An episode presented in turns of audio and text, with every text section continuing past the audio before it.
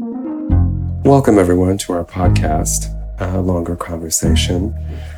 I'm Peter Morin, an artist from the Crow clan of the Tahltan Nation. And I'm Ashok Mathur, a South Asian artist, writer, and cultural organizer. And together, we are putting together a series that considers and contemplates the social and aesthetic role of creativity. Art, writing, design, theory, and all manners of traditional and contemporary practices and how they mean to us. The birth of the series came from a set of dialogues Peter devised to connect Black, Indigenous, and other people of color at the Ontario College of Art and Design University. But this conversation has expanded. It has become a longer one as we explore further dialogues alongside readings, stories, and other creative possibilities. Come join us on our journey. And we hope this encourages our multiple communities to also engage in longer conversations. Episode one is a conversation between myself and Ashok, recorded at OCAD University in December 2019. In this dialogue, we talked about the history of cultural organizing, what it means to know each other across various communities, and creative possibilities of yesterday, today, and tomorrow. Come and listen to what we had to say. Think it's time. Uh, there's so much going on in, in, all of our worlds, and so I really appreciate uh, everybody in this space with us today. Uh, I know that it's hard to negotiate all of the all of the things that we, uh, all of us in this circle, negotiate every day at every minute of every day. You know. Um, what? because people are listening to this, you should start off by mentioning. Oh yes, okay, yeah. So part of uh, part of what's going on now, or how it's develop, how this is developing, is uh, we're going to record it so that we can start uh, a podcast. Yeah. So a longer conversation podcast. Okay. Um, this is, you know, the I get a little weird around microphones, so that's kind of um, uh, weird because I'm a performance artist and my whole life is like uh, around microphones. So here we are. I, I just don't even know what to do. I see you beyond the microphone. It's very strange. Okay. Um. and that's a wrap.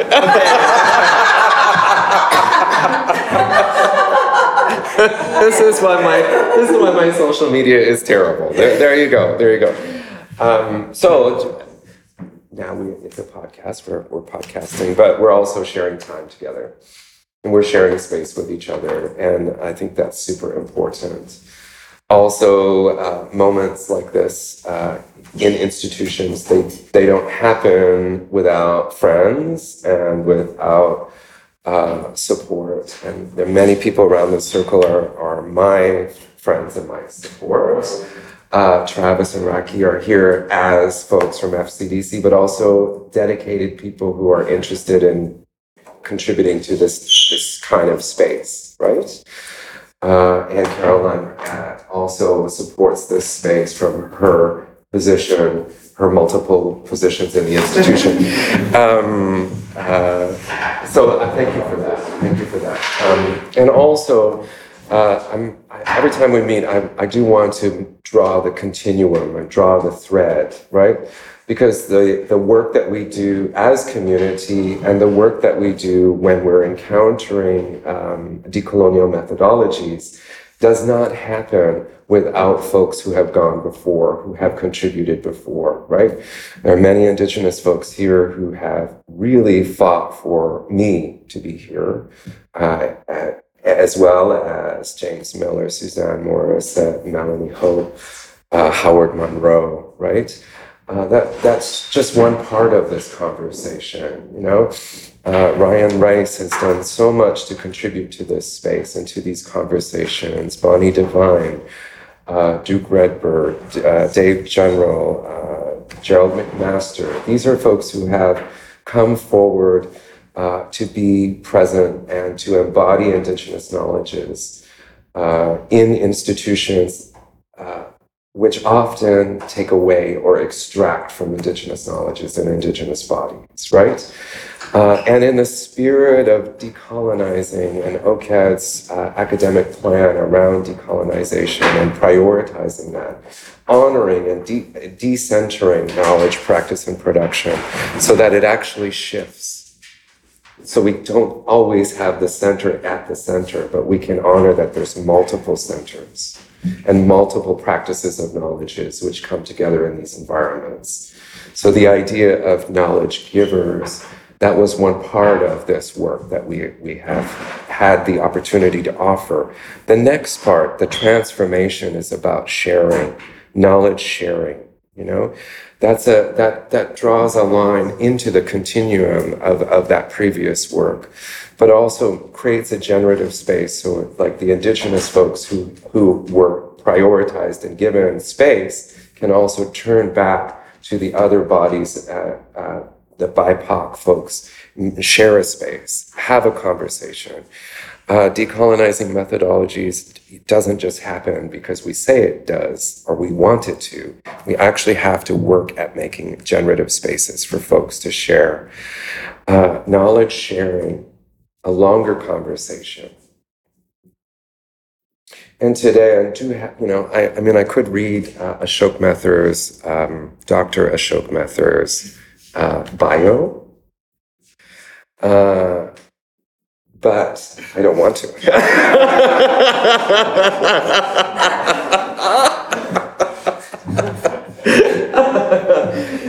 trying to trying to make a space for also friendliness and joy. Yeah. Uh, and I get to sit up here in the circle, up here in the circle, uh, with somebody I love and adore, uh, Ashok Mathur, who I have known for maybe 20 years. 20 years. Um, we have worked together quite closely since 2012. Uh, but someone, and I know I'm not alone in this, somebody who uh, we, we see Ashok make work uh, that is generative, that is inclusive, that is about opening up spaces, that is opening up and inviting people who are often um, not, not, not included. Yeah. Uh, an ethic of care, an ethic of kindness, uh, it's truly my privilege to to know Ashok, to know you, Ashok. Yeah. Uh, also, somebody who uh, is a countless, like, has spent countless numbers of hours being a mentor for other BIPOC folks and institutions. When I was having uh, my own issues, being uh, working at an institution, uh, I called Ashok so, and not only did he uh, pull me down from the clouds, but he helped me to uh, come up with a plan to, you know, a mentor, right? And not just a mentor, a friend. Yeah. Thank you for this time. Yeah. Um, I, I wanted to start by acknowledging um, that my thought around um, territorial acknowledgement is about action. Yeah. Uh, and so for this period of time, at the end, we're going to do a territorial acknowledgement. Um, but Ashok, to start, one of the best things I've ever heard uh, from you. Um, and I was wondering if you could share that with these folks who are here with us in this room. Um, the introduction that you shared when we were in Kelowna, and you talked about your family. Yeah. Um, I'd like to make a space for that, uh, for, for your family to come with us. Okay. so, thank you, Peter. Um, you're putting me on the spot, thinking, what did I say? oh, yeah, my family. Glad you nudged me with the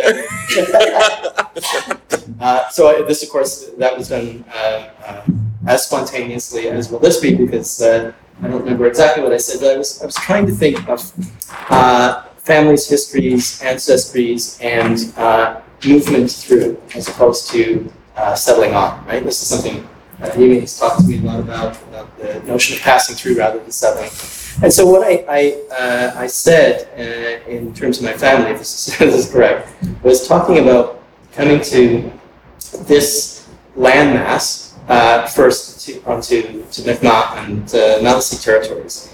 Uh, I- uh, admittedly, as a child, not knowing that and not acknowledging that, right? Uh, and moving from there to um, a very interesting uh, triangulated space of the Tsuut'ina and Siksika and Stoney nations. And that's the, that was where I grew up. And I grew up so close to what was then called Sarsi territory. The Tsuut'ina would be, when I was learning to drive, I'd be driving through the res, and then the closest rodeo was right there, right?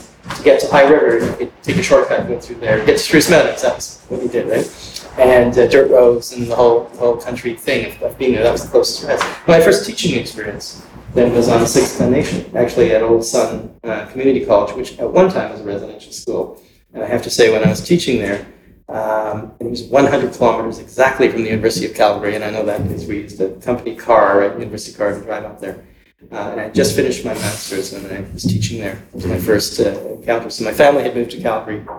I went to the University of Calgary, and that was my first teaching at, at a university outreach program. I was an old residential school.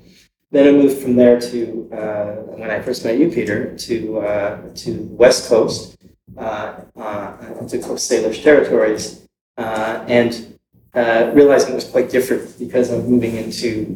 By that time, I knew a little bit more about it. I was moving into unceded territories that I've always lived before that on something that I knew or didn't know, but I was there was acknowledgement of being treated, right?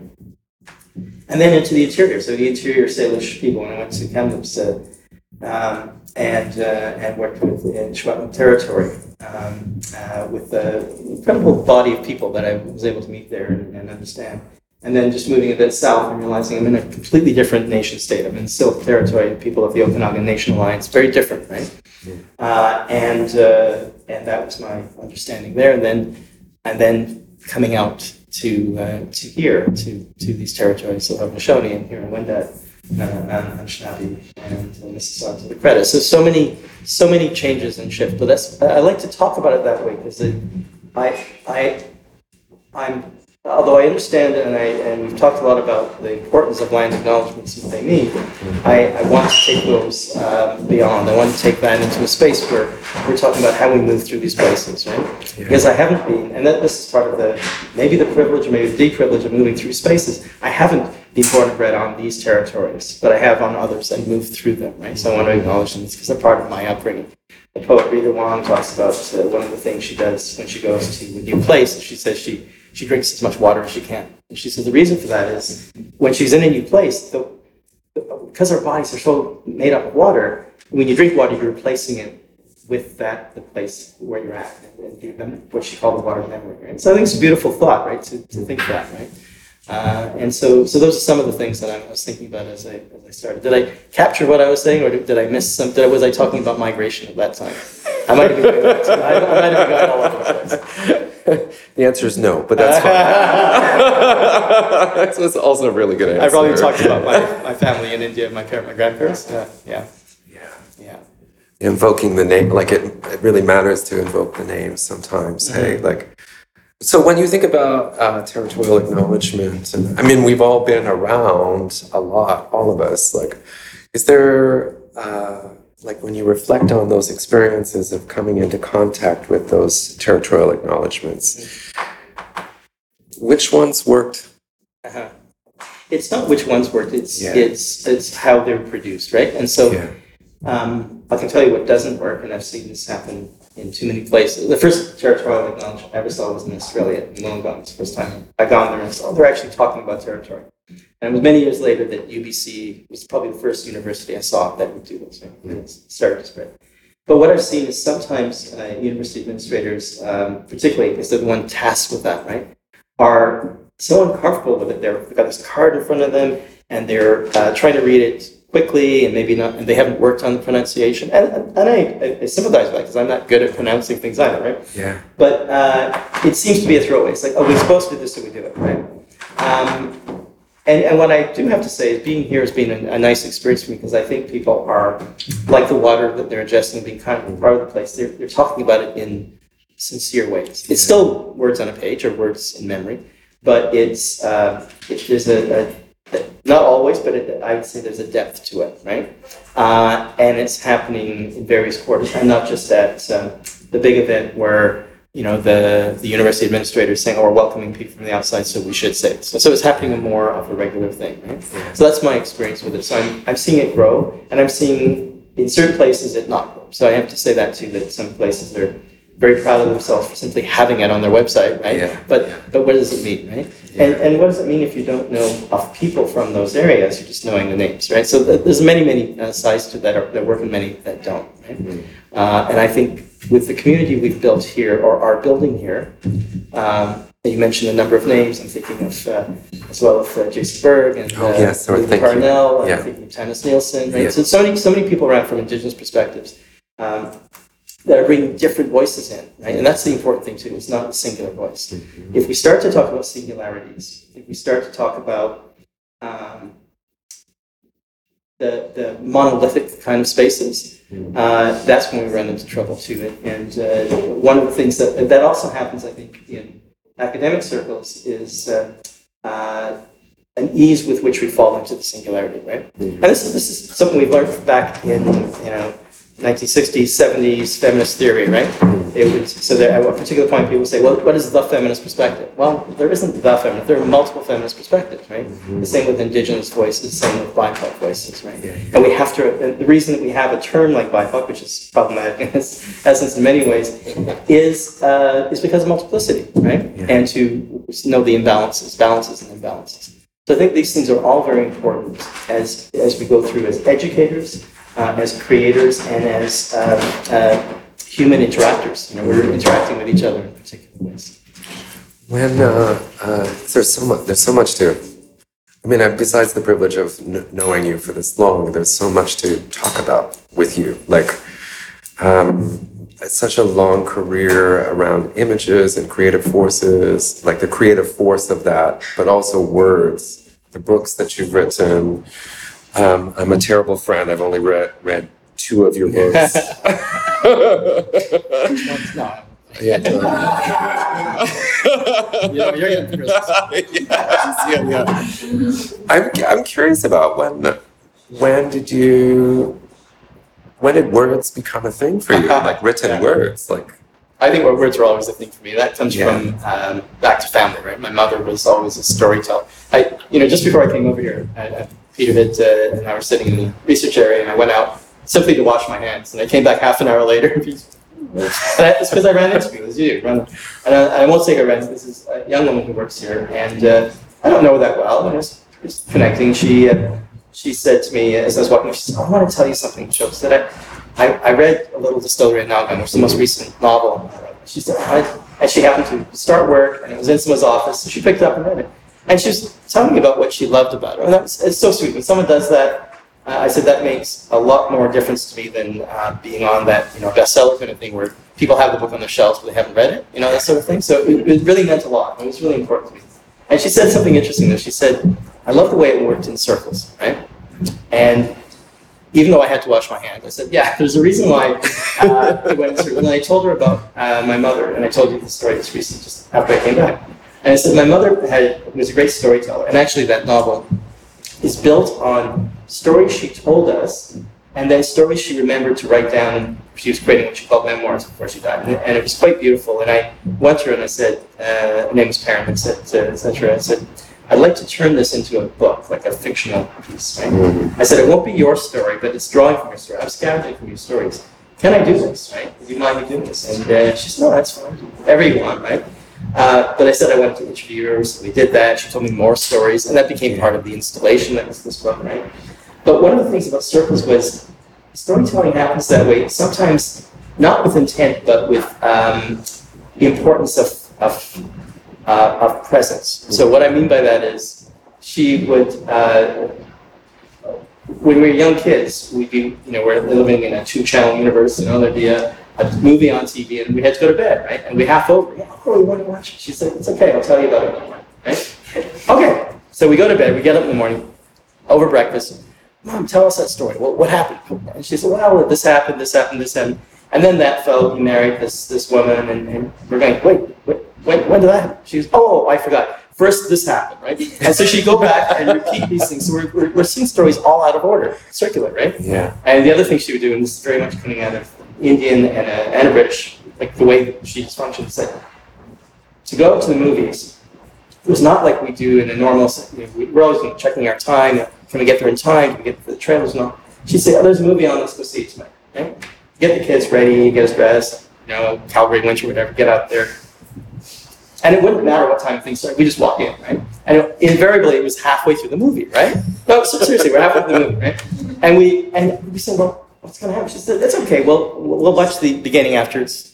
So we'll get to the. so we do. So I never saw a movie when I was a kid that started at the start and ended at the end. So that became my writing practice. So we started with it, right? And then there'd be this wonderful what she called intermission, right? She called it intermission, which was between movies. And there's a guy, you know, sweeping up the popcorn, and we're sitting there, and they're thinking, there was this strange, this is Calgary, this is a strange brown family sitting there, right? They won't leave, right? There's, are they really early, or are they really? No, we're really late. And then we watch the first movie. Okay? So the first part of the movie comes, and then about 20 minutes in, uh, someone would say, or my mom would say, she'd say, oh yeah, we've seen this part. We can go now, right? So we, we'd leave in the middle as well, right? So people think, oh, we must not like the movie. No, we're just doing that, right? anyway, this speaks to circularity because we, we would get, we, I'd always get the end before the beginning, right?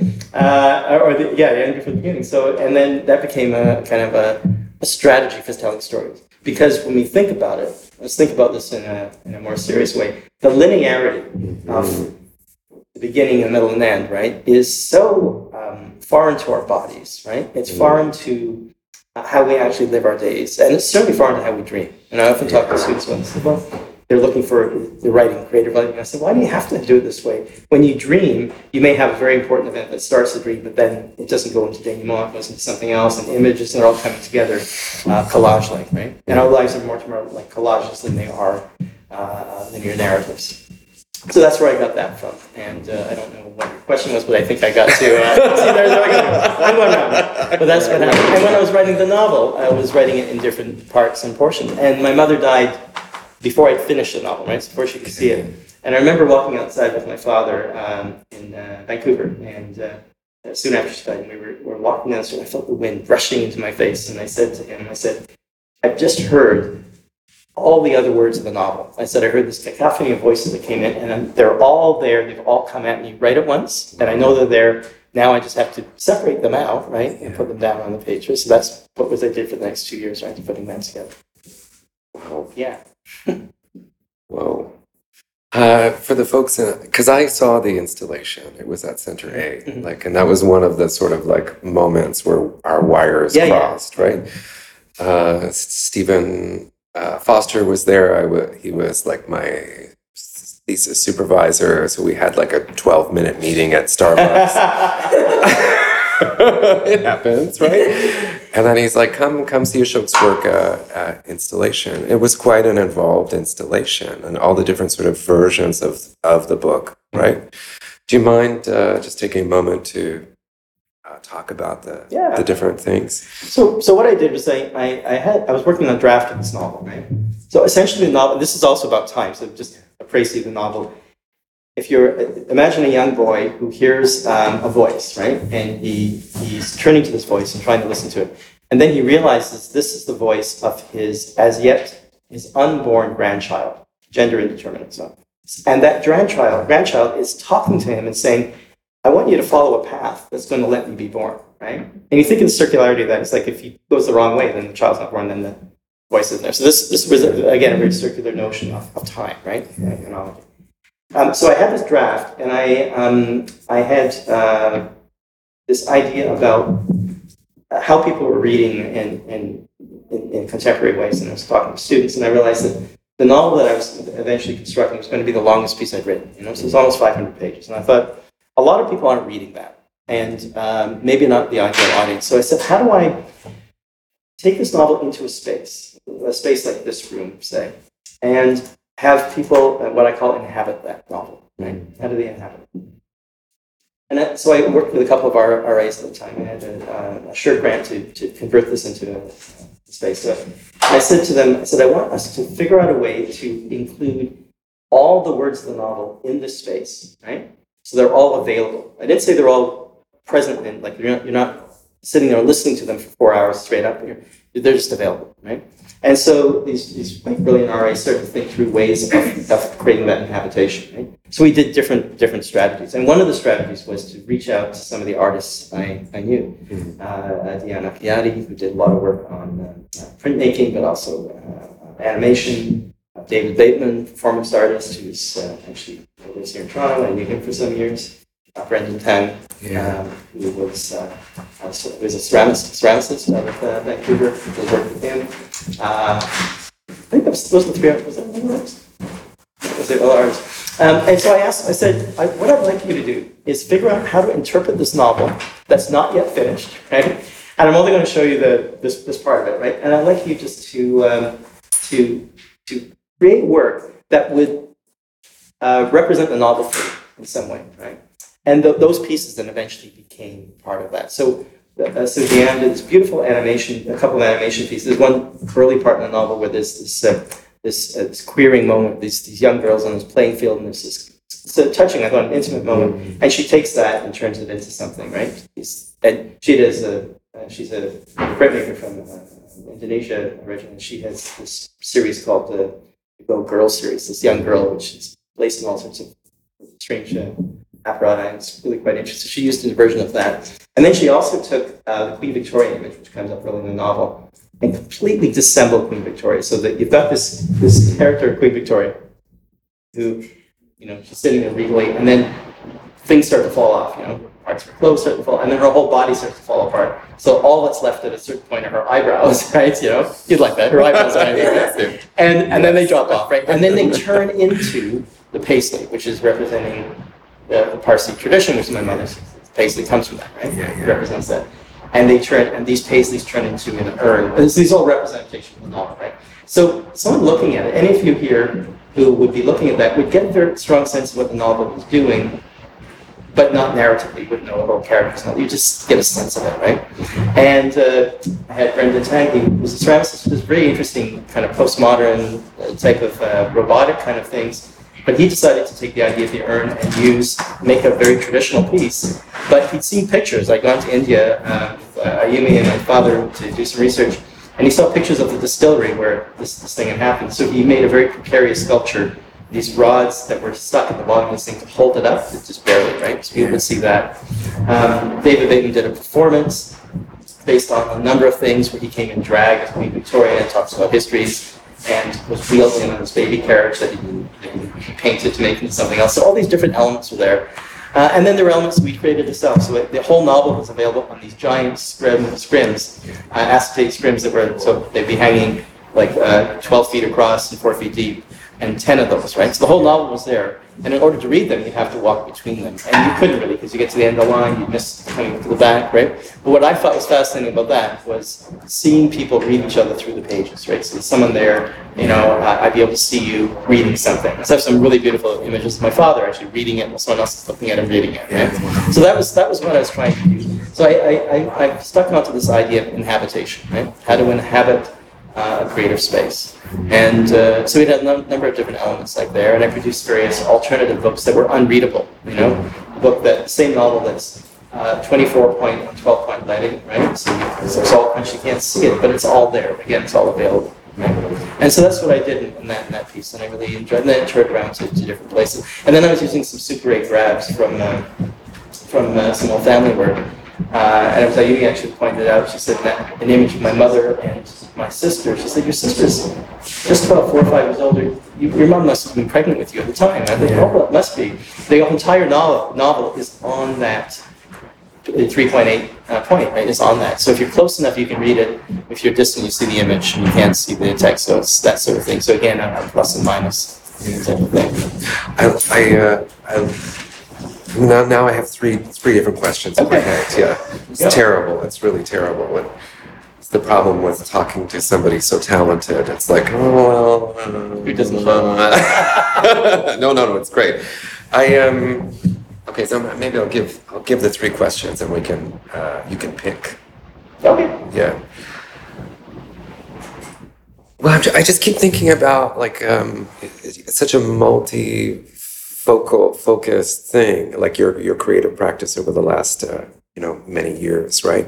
Not just photography, not just uh, poetry, not just books, but even the sort of deep, um, the deep um, thinking about what a book does and what it should do and what it, the possibilities of it. I mean, you just, uh, I'm so, I'm fascinated about the conversations you had with your class and Yeah. decolonizing the book, right? Especially as somebody who, I mean, I get accused of ruining books, right? But really, I'm interested in how do we access knowledge and how how does the author offer us an opportunity to change our relationship to to knowing and to the experience of knowing. You know, your your uh, the little distillery project helps me to see that, right?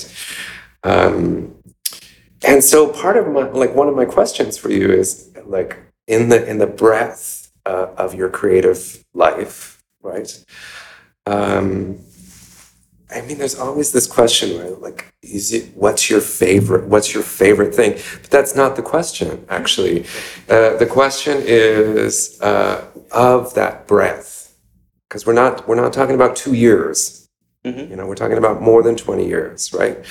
Is there a project that you uh, started you completed, but it still sits in your stomach, you know, like you're still, like it's still resonating with you or, or talking back to you and, and saying, it, you know, okay, that was apparently one question. oh, that's such a, a difficult one. You know, the, the pat answer to that is that, you know, that which, you know, a person's working on most recently seems to be the one that's most grinding, right? Yeah. And it feels the, the, the tension or the availability or something like that. Uh, and that's true, and I you know, could talk about that. But I think a way to answer that is more. I think some of the work I've done has spoken to uh, or from or around some of the issues that uh, are around social justice, that are around the very present feel of uh, injustice and how to uh, how to turn that. The very first, so the very first novel I wrote, uh, Once Upon an Elephant, was in response to the, uh, in, in some part, to uh, um, uh, the Gitxsan Wet'suwet'en land claims case in BC. And there was a book that came out called Colonialism on Trial, written by the law- lawyers of that, uh, of the Gitxsan people. And uh, they were quite critical, quite rightly critical of uh, uh, Justice McEachern, uh, who was uh, in the BC courts, who had, in order for the, the people to explain their case, they brought in uh, people to sing the story of the land because they said this is our way of, uh, and in their language, right? And the judge got very upset and said, "I don't understand this. It doesn't make sense." I, and he had to quote from him saying, "I never want to see this happen in my courtroom again." Right? This is the state of jurisprudence. This is what happened. right? So I, I used that just that moment, but I wanted to turn things around. So I was making no. But what I wanted to do there, and this is important, I think, um, I may be cast as, or you can call myself an activist uh, on social justice issues, that that sort of thing. But what I don't want to be is that kind of activist who activists speak a lot about listening, right? So how do you listen to those around you, including those that you don't particularly agree with, right? So that's an important thing. So in this novel, what I wanted to do is, because we were always being cast to get it, is ah, you're you're so harsh and so angry all the time. I wanted it to be very funny, and it was a very funny novel. I thought it was laugh out loud kind of things, right? Even though you're laughing at the absurdity of, of things, right? It's basically a recreation story of Ganesh. So it's uh, it's taking the story of the Ganesh who's created by you know his father cutting off his head and then replacing it with the head of an elephant. It's very popular. So I did the same sort of thing in Western Canadian context. So it was funny and playful, but also theoretical and philosophical, all these different things, right?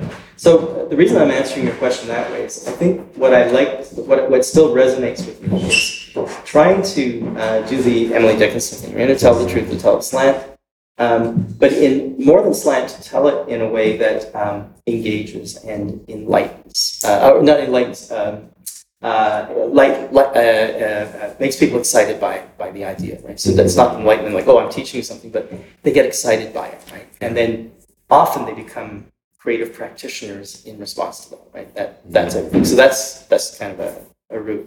So I do like that feeling of making making work um, that I've always done is driven by a, a flow of politics, but also um, is uh, delightful at the same time. Right? And I we, can't lose track of that because the much of the, the stuff I like to read and see and you know, makes me happy, right?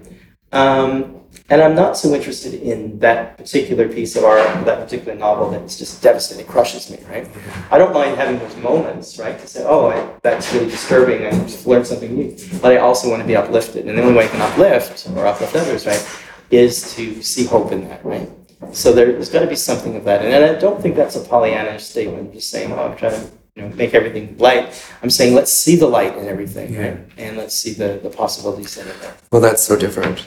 Like to see the light and uh, experience it. Light, and it also makes me think of lightness. you Yeah, know? yeah, yeah. That we have so many things and during our day which pull us down or make or make our bodies heavier than than they actually are. You know, so the lightness helps us to like lift each other up, to take care of each other, um, and if it's if it's uh, enjoyable. Um, I I always really I mean. I always really love hearing you talk about uh, your activism work, and and as somebody who pretends to be an activist or pretended to be an activist, uh, it's nice to think about and hear uh, hear stories, right? To hear the stories of how how space was made, how change was. Uh, you know, sometimes you know, sometimes you have to hit pretty hard in order to make change, right? Um, but I love I love hearing you talk about uh, your work with Minquon Panchayat and and um, particularly that, that one story about how they thought they thought if uh, I forget I forget now, but it was something about if we give the money to them, they are going to blow up the gallery. Oh, yeah, yeah. Yeah. Do you mind sharing that story with us? So, a little bit of background. So, Minquon Panchayat, of course, was a movement that came out of the early 90s, um, and it was a national movement um, uh, with uh, uh, what was then called ANNPAC, the Rights Center organization. Uh, and I'll cut a long story, but there were a number of key players, people like Daniel, people like Shirley Bear, David Woods, and a number of others that were engaged in this uh, in, a, in a critical mass, saying we can help diversify artist rights industry very quickly, right? We can, we can make this happen, right? And so uh, when I was in Calgary at the time, we decided to do something that was um, uh, on a local base, right? And encouraged by the national uh, contingent. So Cheryl L'Hirondelle was working with us at the New Gallery at the time. She said, hey, let's do this. And we, great. So we went to the New Gallery, and I was on the board at the time, a few others, and we said, well, what if we turn over our programming to a local chapter of the, what we now call BIPOC communities, but were you know, basically, uh, at that time, we were saying indigenous and people of color artists, right? So we, um, and they were all young artists. Many of them were at ACAD or around that or gra- graduated from there. And uh, and yeah, and the president of the board at that time had said uh, was really concerned because the anonymity. And this is the interesting thing. These were this was a group, not these are the five individuals who'll be doing it. It's like they're going to figure something out. And I should say that your programming was phenomenal. What, happened there was just great. Uh, but before that, so the president of the board was saying, sitting there saying, look, you don't know these people. What if they what if they want to blow up the Glenbow, right? And so I had to think about that, and I said, well, first off, not a bad idea. Why are you making this assumption? Like, where, where is this coming from? They're going to try. They're going to program things. We're going to see what goes on. And we had an incredible year. So there's one. I was walking down the street in Kensington, uh, in Calgary, and there was a little sign on, a, on an art store door, uh, call, call out for black artists. And many black artists know me, right? So I called this guy up, who was not an artist, but he was an entrepreneur, and he said he didn't see black art being represented. He said, we'll have to do something, right? I said, you know, we got this gallery, and, uh, you know, he wanted to do a show. I said, let's, let's talk about it. So we programmed him, he got a, got a space. Um, for the life of me, remember his name, because I never saw him after that. So he did the show called The Color of Oak Bark, right? Uh, and it was to, to parlay uh, mostly Calgary and, and but Alberta artists, black artists in county. And so we're doing it in the New Gallery. And the New Gallery was, you know, it's one of Klaus and Water, one of the oldest artist-run centers in the, in the country, right? Uh, and it was a standard thing. You get you have your openings, people from ACAD or Calgary. You have your, you know, between 20 and 60 people showing up, and it was fun. People had drinks, and they went home, right? Uh, so he does the show and has all these artists moved in, and and it, and you know, the show opens at, you know, opening at seven thirty or something like that. About seven o'clock, there's a row of black people around the corner waiting to get in, right? Because they'd never seen this happen. This is in Calgary, right? Yeah, yeah. And the place was packed. 200 people, right? We're in this gallery space, which is a room probably about this size, right? And it was just completely packed. And it was such an amazing thing. So things like that can happen, right? Now, whether it's a good thing or not, you know, that was uh, in a moment, but it, it then pulled back because I don't think those same people that were there ever came back to that gallery. Yeah. There was no reason to draw them back in. And that started me thinking about how do we, uh, this is the notion of retention, how do we retain that energy? We just don't want to have the one-offs, right? How do we make something happen, right? And so when we do things like uh, some of the some of the actions, say at, at OCAD, for instance, like cluster hire that you're referring to, that's that's a potential because it doesn't have that um, resonance of saying we've hired one person, yeah, it's good, we've done that, right? You've hired a community into a community, right? And that can build in a certain way. So th- those are the things that I started to get interested in. So, I, I mentioned that as a a moment of something that happened, but it was also a learning moment, right? And we're moved through very different times, right? Different political and uh, times of agency. I think we have to be really, really aware of that. Uh, I get concerned by, uh, I was talking to, to Caroline the other day. For the podcast, I'm pointing to Caroline and I, and, uh, and acting president. And we have, uh, you know, as an administrator, you know, we have one-on-one conversations, right? Which is a good thing. What I like about those, incidentally, is not we don't just talk about the, you know, the the, the you know, oh, what, what's this plan for this and that. We do that, of course, it's necessary. But this other stuff, we get to talk about art, talk about ideas. And Caroline did this very interesting thing. She stopped me at a moment. We're talking about BIPOC communities. She said, but she was concerned about how this would play out in, in communities. And, and, and I knew exactly what she meant at that time, right? And I use the term balkanization, right? And there's a danger when, whenever we get into a place where we're, we're trying to create uh, spaces for voices that are disenfranchised, right?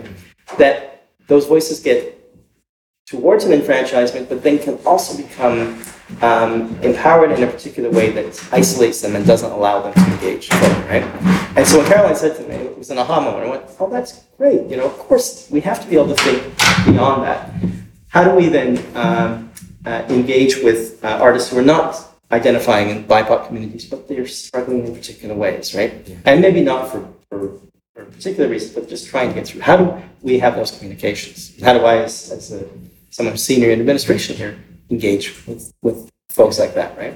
Uh, that does not instantly delimit what we do with, say, indigenous communities, BIPOC communities, that sort of thing. It opens doors towards what can happen, uh, and how those doors can, and, and propping those doors open, because those doors want to slam shut all the time, right? Yeah. How do you keep those doors open, right? So, you know, I thank Caroline for that insight, because then that allows me then to move forward. And it's a particular time, I think, where something like that can be said. We can talk about that because there's possibility, right? And I'm a big believer in that possibility, right? Um, another book that came out in uh, the 90s was this, uh, this, uh, this text that talked about being the carriers of no, right? The idea that it's so easy to just, especially bureaucratically, to say no to things. This isn't going to work, right? Mhm. It's not written in policy. We're going to say no, right? Uh, and equally problematic is the carrier of yes, to just say, oh, yes to everything, because you're not going to be able to do it, right? So I do like the idea of carrier of possibility, right? So if examples, a student comes to me and says, well, you know, this, this part of the program isn't working, um, rather than pointing to the right policy, saying, well, you should be reading that, and you'll know it's all, it's all there, right? Uh, or rather saying, yeah, you're absolutely right, you know, let's change everything. It's like, well, let's sit down and talk, and how do we change things um, to make it better for everybody, including the next generation? When I say next generation in institutions, I mean people coming up one year, two years, three years behind, right? Yeah, With yeah. small generations, right? And I found, in this case, in students, they're wonderfully generous because they realize that they've seen a problem, they're trying to identify it, they're trying to make it better. They realize it may not be for them, but it's for those coming up behind, right? And if we're always looking in our rearview mirror, right, and we're always seeing who's behind and how we can bring them up to where we're at, uh, or, or, or change their, their, their, vectoring, right? That's, that's a key thing. So th- these are sort of the sort of moments that I think we're at. And I think we're at a, a place where we can accomplish this, but we have to keep those doors open. And that does mean creating some frictions, because people will say, no, we're not going to do this, right? Yeah, yeah. Uh, how did we say, but, but can we get there, right? There's so much. There's so much to talk about with you, and I. I mean, it, it's also natural to like s- just talk about past works, and you know, like as a way to start or a way to build a space, and um, and you're not just a creative force in your life, but but you're also working in institutions, as you said, generating, generating a possibility for people to stand with you. Um, that's hard work. Uh, it's easy to quit uh, at times. Yeah. Uh, so I do have two more questions, and then I um, uh, will invite people to Yeah. join in because you know I don't have all the questions, and uh, um, questions are hard. Uh, I think there's like the two questions are like, uh, how do you, how do you, how do you um, not quit? And um, the second question is, what is the next? I mean, because you, I mean, we, lots of us in this room and in this circle, and uh, are always constantly making, making, making, thinking, thinking, uh, often very deep, you know. And as as your friend, I see uh, very deep considerations and very deep thinking, and when I get a chance to see your creative process, right? Um, so two questions, which are actually on the very opposite end of the spectrum. So, go. Oh, okay. Um, I think I've already forgotten the second question. So I'm Yeah, that's great. That's great. Uh, how do you not Perfect. quit? Right? Yeah. Um, so this question of, of how to be resilient in in uh, in It's a better question. in in difficult in difficult institutions are not necessarily and often are not our friends, right? So they they're they're you know, it's classic kind of critique the, the brick and mortar and glass and the, the, the institution or the name of the place is not um, our lives, right? However, um, the people and the, the ideas that inhabit that space, they are really the that's really the institution, right? but it's really the people around, right? So um, uh, when I'm talking to students and I'm talking to colleagues and uh, administrators and friends who are working here, I, I'm trying to I'm trying to create a, an uh, environment of working with them uh, as in a hub, right? We're working in a, as a hive, right? Not we are OCAD, right? Uh, as a matter of fact, the, the question of pronouns is very interesting. I I, I steadfastly or try to be steadfast in not using that pronoun, the first or, or second person, uh, uh, uh, first first person singular or plural, to say um, uh, this is who, who I am, right? So I don't say we here at OCAD do this. I don't want to say that, right? I want to say we in this room, right? And connect. And I connect with each of you. I think I know most of you in some way in different ways, not as OCAD personnel, but as um, as as uh, in, in interactive, connective kind of being, right? That's that's that's what I want to see. So that's and that gives me strength because I see strength in every individual, right? Whereas I find um, the coldness of the institution, and and it's not that this or any other institution is intentionally doing that. It's just what is created around them, right? See, it's the same with uh, um, nation states, you know. And it's like I often don't talk about myself as being Canadian, right? Um, those are air quotes for people on podcasts. I'm doing Canadian. Uh, uh, because I, I, I don't find that, that I want to adhere to the, the notions of the nation state, although I, I fully subscribe and understand I benefit from various privileges from being here, right?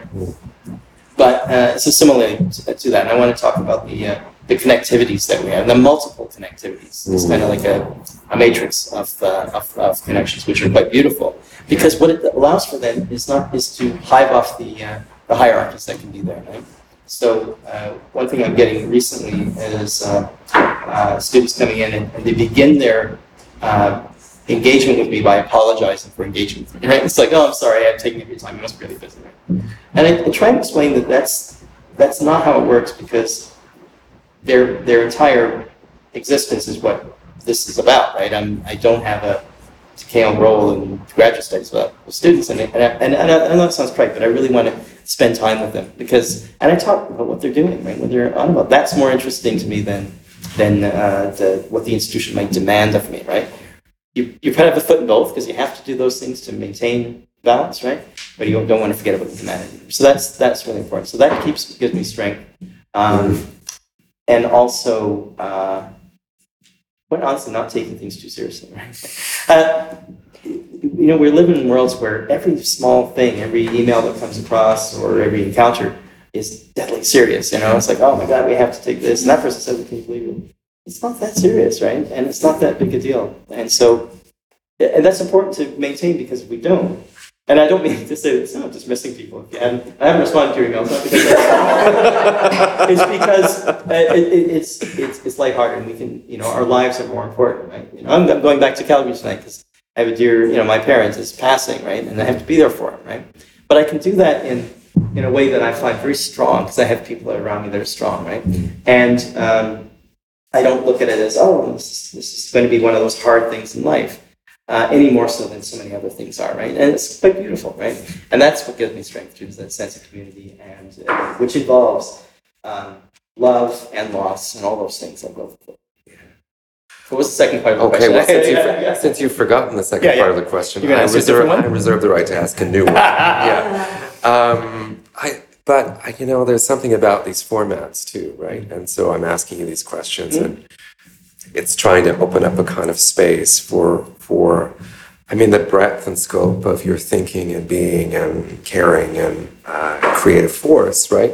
But I wonder, like, what if, like, is there something, is there something that you, is there something else, like, without a question? Is there something you just want to offer? Or am I missing something? Or, you know, like, is there something that's bubbling up that wants to come out to this, to this space we're sharing? What's bubbling up now? Oh. oh. How, why is that the toughest question? Oh, Peter. Oh, well, you um, know.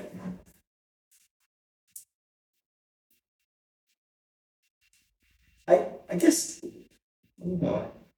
I don't know where I'm going to go with this, but the idea that um, um, creating spaces of the heart, spaces of mutual um, uh, connectivity, right, are, are tantamount to what we're doing, right? So all the, uh, I, I'll come back to the institution, all the administrative stuff we're doing has to really have its foundation in that rather than the other way around. The institution's not the foundation, it's, it's the, those other elements, right? Um, but I also think, and this is where hope comes in, uh, although uh, attached to this notion of activism, is we can make these better spaces, right?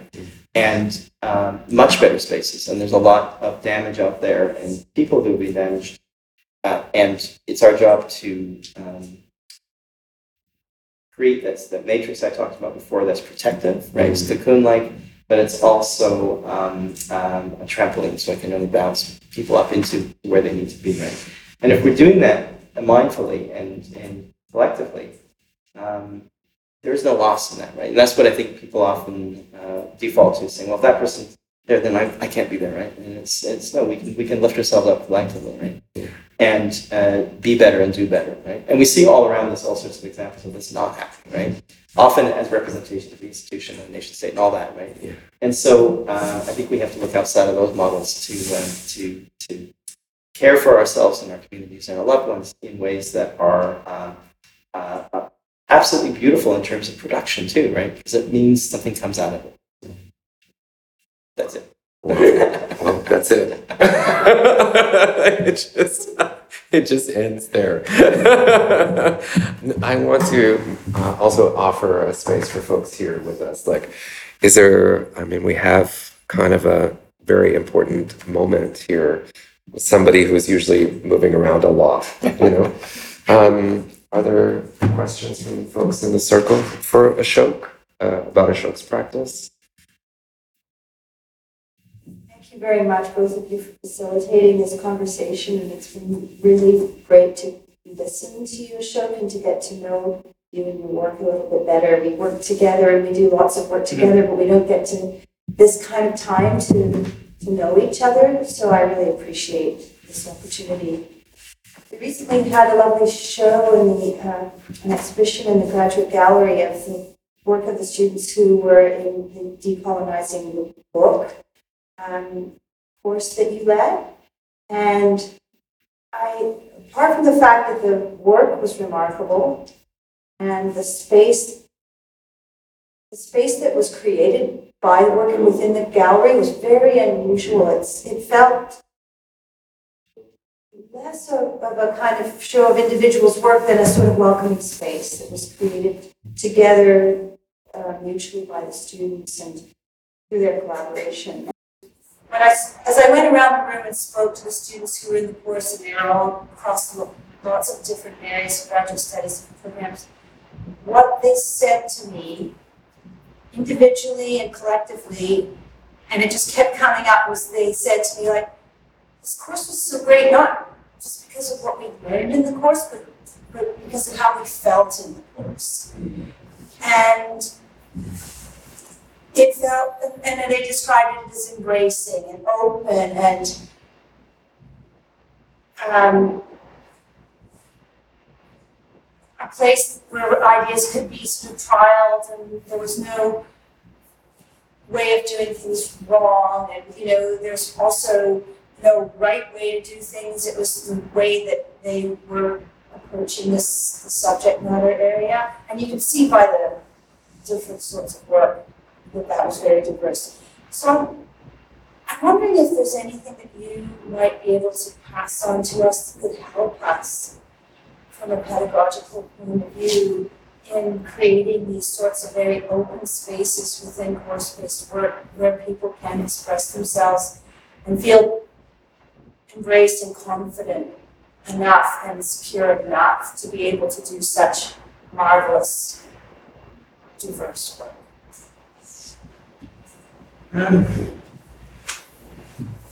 Yeah, the, whole, the question of what we do when we're creating what I call learning environments, right? So not teaching spaces, but learning environments. How do you do this?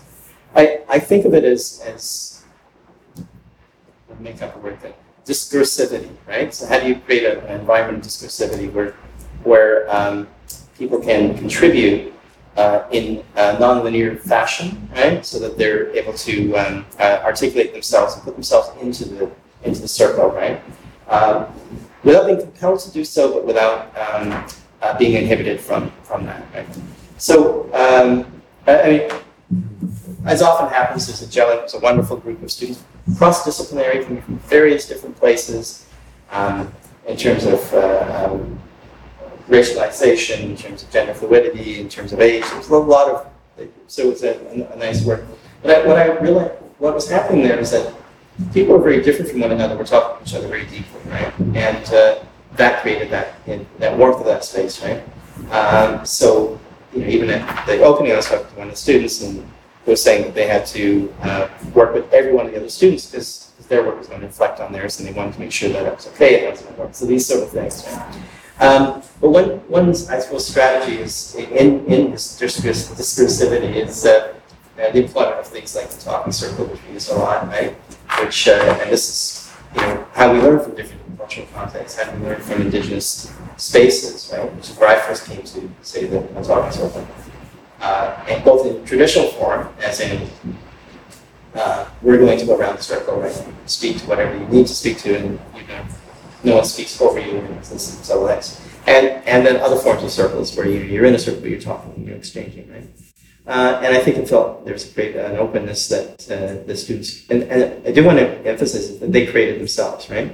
There's a particular moment in the class, I remember when two of the students um, challenged the concepts that were happening because there was still a deference to the authority of the classroom me, right? And on, as soon as they hit that, the others started to get why they didn't need to be raising their, you know, this sort of thing, right? So, um, and, you know, I, I could talk theoretically using like Freirean models of uh, you know student-based pedagogy and all that, but really it's about that listening element that we were talking about earlier, right? How do we listen to each other carefully? And one of the, uh, the more mature artists in the room said that you know she'd done a lot of work on art therapy and all. She said this that moment of listening, being compelled to listen, I won't say forced to listen, compelled to listen to others, was for her an opening up. And, and so that's what was interesting is that they're listening to each other in, in a way. And, uh, you know, if I walked out there's one week I was uh, out of town and uh, uh, when they were planning the show, right? And uh, I was, you know, I came back, everything was done. Like they, they met, they talked about the work, and I, I really had talked myself out of a job there, right? Which is, that, that's what we need to do is create those spaces, right? To open things up. Uh, particularly when, you know, in, in their current administrative place, where we're at trying in a challenging space, right? I think we look at ways that uh, are are better pedagogically. Uh, not what we're used to doing, but they can be stronger. And that's a delight, right? We can do that.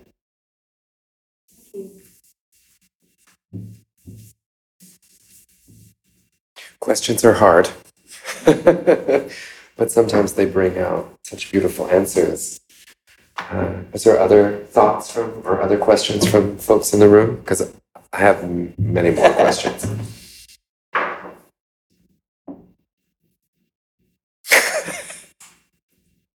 I'll tell a, a, a comment and the story. Yeah. Because it's relevant to what you've been speaking about.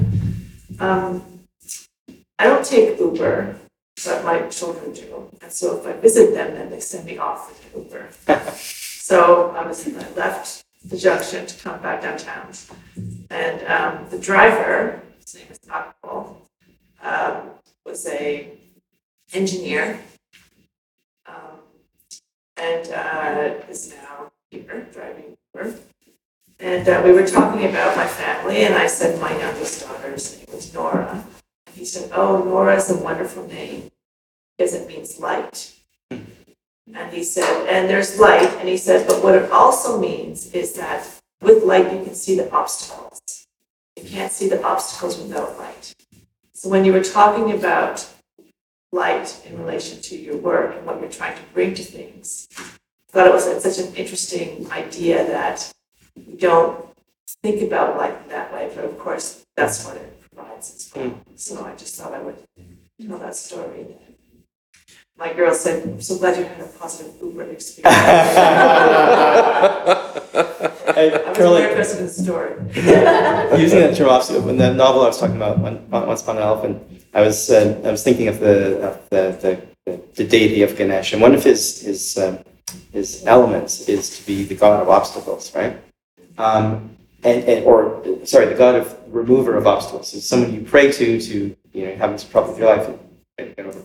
But I, I've reinterpreted that, rethink that, that's a very important deity in my, my, uh, very personal cosmology uh, as someone who, who also is there to place obstacles in the way when they're needed to be in the way, right? So like a steeplechase, you got to have something there to get over, right? Um, so if life is too easy or a certain path is too easy, to find something to challenge yourself, which is what we do. You know, if you're making a piece of art, it's like, oh, I can, I know exactly what I'm doing. You want to make some sort of challenge to change that around. But I love that idea of the obstacle not as uh, this language is funny, not an obstacle, not as obstacle, but as opportunity, right? To, to do that. And sometimes we need those, right? We need to, it's like taking on new challenges, right? To say, I'm going to do this in a different way. So I love that, uh, I love that idea. Thanks. She does that for us.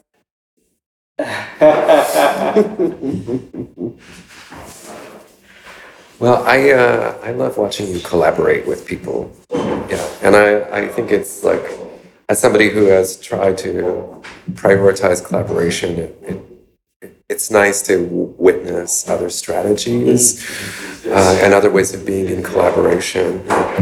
And uh, I think it's pretty. I think it's the beginning of a conver- It's the beginning of a, articulating the uh, what collaboration is because you when you use the words like you are aligned in shared purpose for a period of time towards a shared goal, right? Uh, and the accomplishment of that goal is evidence of that collaboration being good or bad. But I think that's a very simplistic way to talk about and understand collaboration. I also think that you do something different because, um, and I want to, I would love for you to share a little bit more of your thoughts around what collaboration is for you and your practice because it's i mean we've known each other for 20 years like that's 20 years of well nine years of collaboration It was a very difficult concept, right? Because we, you know, in a, in a contemporary world, people are saying, "Oh yeah, this is what I do," right? And uh, I remember uh, when I was uh, when I was hired here, actually, one of the, the things that I had said to uh, the, the person in the, the hiring firm right, is that is, I hate that notion of, uh, especially when administrative, where people say, is people say, how do you how do you lead? And of course, everyone has the same answer. Oh, you know, I'm so highly consultative. I consult it. and, and you think, well, if you're, it's like one of those, those questions you get where you have one answer, but all these different questions. Like, well, if you're so consultative, then how come yeah, the world isn't working in a marvelous way? Like, what's going on? What does it mean to consult? So I, um, and so I don't like to use that as an answer because it's just, it's, it's plastic. It doesn't mean anything, right? Um, the, same with collaboration, right? You can just say, well, this is my collaborator, and you often see this like in academic circles. I've collaborated on a paper, meaning that I've written the first part, you've written the second part, you know, you've gone and presented, right? So what does it mean to deeply invest in that? Um, it, it comes back to the listening, I think, right? How, uh, you're listening to people, not just what they're saying, but what they're wanting to say, right? And that's that's a hard thing to tease out, right? Particularly uh, if you have different experiences, if someone has different uh, language uses, and we're saying, well, what is it they're wanting to say? You have to listen to what they're feeling, right? Intuit that. Um, and um, deference, I suppose, like how to how to defer to where someone's moving. It's like one of those theater exercises when you're mirroring somebody, you have to follow them and changes to see when you're following them and they're following you, that type of thing, right? Um, but done in a in a uh, in a different way. So you're not physically doing that, you're, you're feeling that way. But, but those are those are hard hard questions, and also just the idea of bringing more people in, right? Have, uh, and people you don't expect to work with, and that's uh, that's another thing too. Um, but I, I'm, I'm I'm answering that badly because I don't really know. It's just a it's a feeling around it. So how to how to listen carefully, how to um, listen. Um, you know, this is a notion of active listening, where you listen to somebody and you disagree with what they're saying. So you have that internal voice saying, I'm, I'm going to, as soon as they stop talking, I'm going to tell them why they're wrong, right? But if I stop resisting what they're saying, how do I take it in? That can be very difficult when you're talking across the political spectrum, talking about people whose ideas you know you're never going to abide by, but you want to know how they've come to abide by them, right? Uh, but the same thing goes for creative practice. Like I don't know how someone comes to that practice, but um, but if I if I listen attentively enough, maybe I'll I'll uh, either find a way into their life, or they'll find a way of taking their life towards me, um, so we can work on this, this together and feel feel stronger. And if people can feel not just listening, but feel that they um, have something to contribute to the space. Um, if there's silence in the room that they're allowed to fill, right? That's uh, that's a beautiful thing, right? Um, and the only way for that to be there is to not fill up my voice. You know, those sort of things.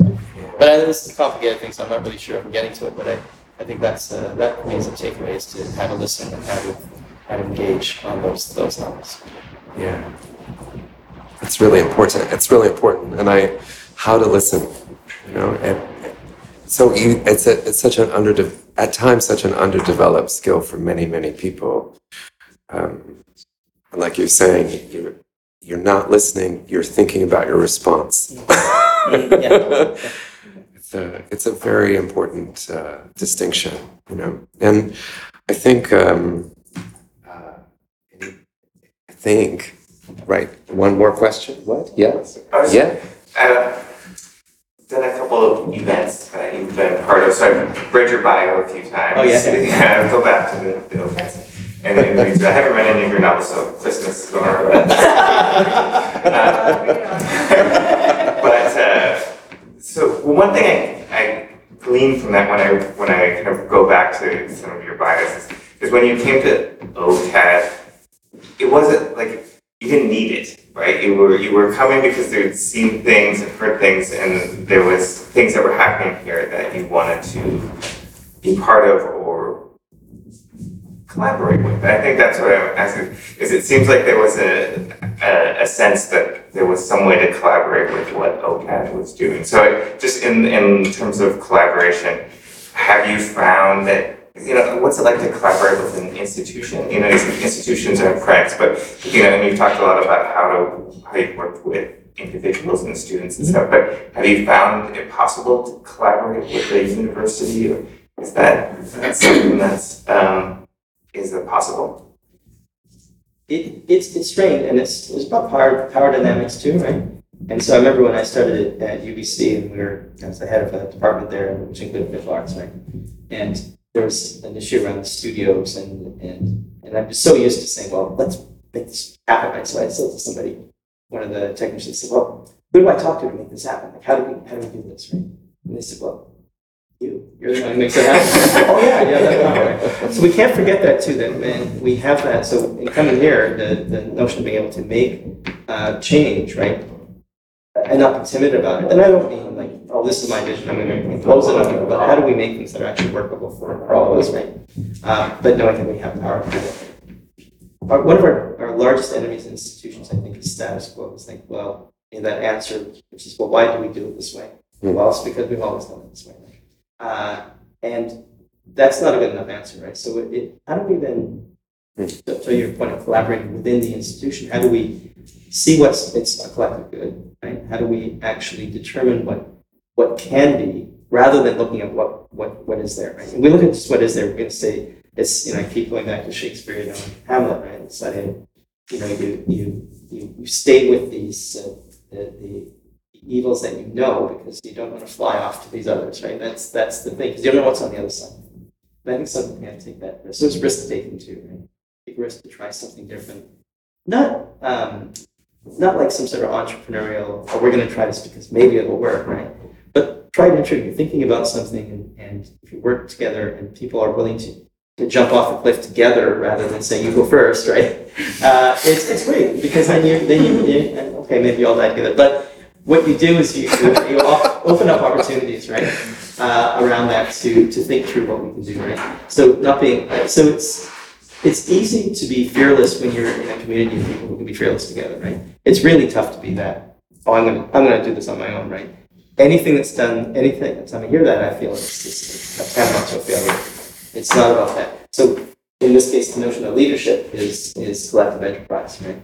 How do we how do we see things together and how can we develop something uh, on that line, right? So that is really what that consultation that I'm talking about, but it's Hmm. it's uh, you can't just say it is, right? You have to be it. Wow. That leads me to more questions, but I feel like we are running close to our close to time. close to time. Um, like a new question because of that question makes me think: Is it hard to be a dreamer? Like, do you find it hard to be a dreamer? You know, uh, and dreamer not in terms of like romantic whatever, like oh da da da da da, but I mean actually the the dreams that you're having and bringing to this environment are doing this other thing, right? You know, one of the the the Zapatista movement, there was this uh, this notion of um, of demanding the impossible, right? And I think that's a, a, a key frame. So you, you envision what your world is like, and you see what and what people tell you and what you know is possible. You know, we we've got a, a frame, we've got this, right? But what do you really want to go to? What is, seems to be impossible, right? And when you find that moment, and then not to say, can we attain it, but you demand it, right? That can be a beautiful thing, right? Um, it's not always going to work, but it's going to be uh, an aspiration towards something. And if you can demand the impossible, uh, it means you're at least anticipate, you can envision being there, right? Yeah. Whereas in uh, often cases, again, in institutional spaces, you're saying, well, that outside that, that can't work, right? Because it's never worked, and why, why would we even think about it, right? But maybe that's that's possibility. So right now, I'm working with a couple of colleagues and just sitting down having these long conversations about things that are. Um, I, I joke about these lead balloons that you, you present them in a Senate or something. It's not going to work, right? But if we start to talk and think through it, maybe there's a way that it, it doesn't have to be coming up as a one-off. That we can actually change change the world we live in. right? So that's what I would say is demand the impossible. There you go. Demand the impossible. Wow. I think it's a beautiful place, placeholder. Yeah. And uh, I just want to take a moment to thank you again. Thank you, Peter. This is wonderful. Thank you, everyone here. This is, it's exciting to be able to, to think through some ideas like this. And I like the fact that we didn't you, you didn't prepare. We didn't say, let's talk about this in a certain way. So that, that to me was really wonderful. So thank you for that. Well, it's wonderful to know somebody for this long. And so you don't have to prepare. And then you can imagine new new possibilities, right? Yeah. Like new questions which are hard or harder to get out of your mouth. But um, thank you. And thanks to everyone in the room with us in the circle. I really appreciate your time and your presence here. And I want to also acknowledge all of the folks who are not in the room with us. Uh, and uh, all of those, how all of those folks contribute to us being in the room right now, right?